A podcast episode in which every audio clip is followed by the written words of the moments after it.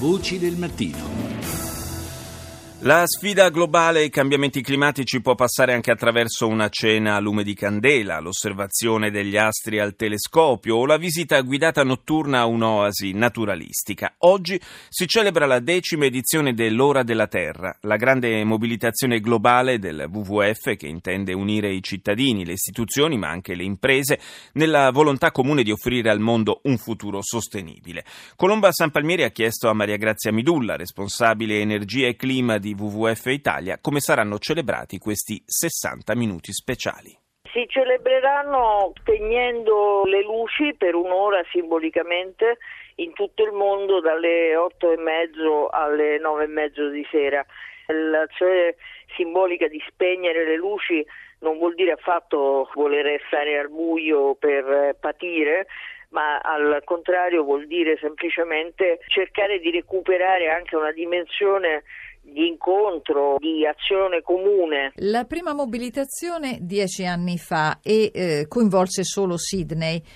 Cosa è cambiato in questi anni, passando naturalmente e inevitabilmente direi per l'accordo di Parigi? Beh, io penso che il cambiamento climatico ha bussato forte alla porta, ha fatto vedere che il, eh, non solo c'è, ma che, che, che, che i fenomeni stanno, andando, stanno progredendo in modo molto veloce proprio oggi gli scienziati ci dicono non abbiamo mai visto niente del genere rispetto alla fusione dei ghiacci artici, la, la, la, la superficie è diminuita drammaticamente come non era mai avvenuto prima.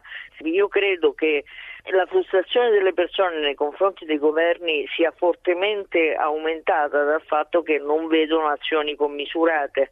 Per questo la mobilitazione è aumentata l'adesione non solo da parte delle città, ma da parte dei singoli cittadini, delle comunità e persino delle aziende. I problemi ambientali stanno impattando anche le attività economiche, quindi non siamo più nella condizione in cui le industrie possono essere quelle che chiedono meno regolamentazione. Il fatto di dover fare qualche cosa non è una cosa che interessa noi in quanto privati cittadini, interessa tutti e tutti gli aspetti della nostra vita.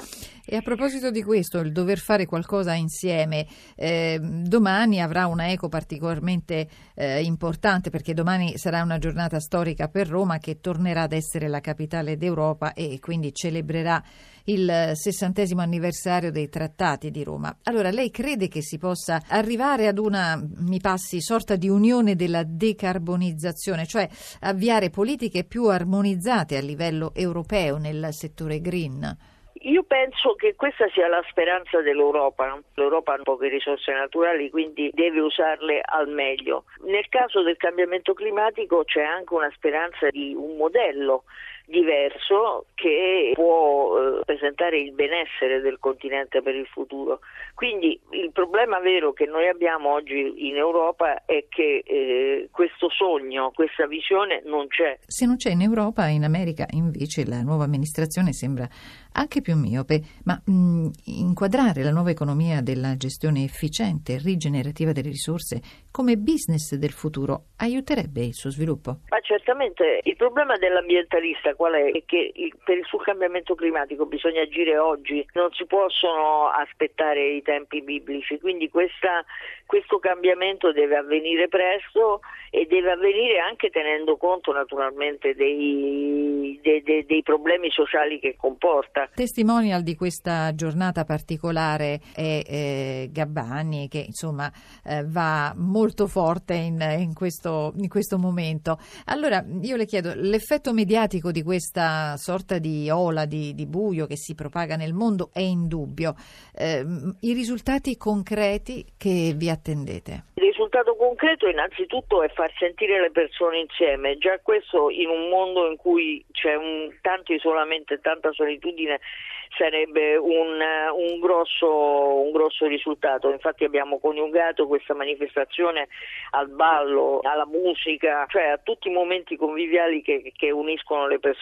Quando si vede il successo di un'iniziativa di questo genere, questo ha un peso per, sui decisori politici che in un qualche modo l'unica cosa che valutano davvero è proprio il consenso.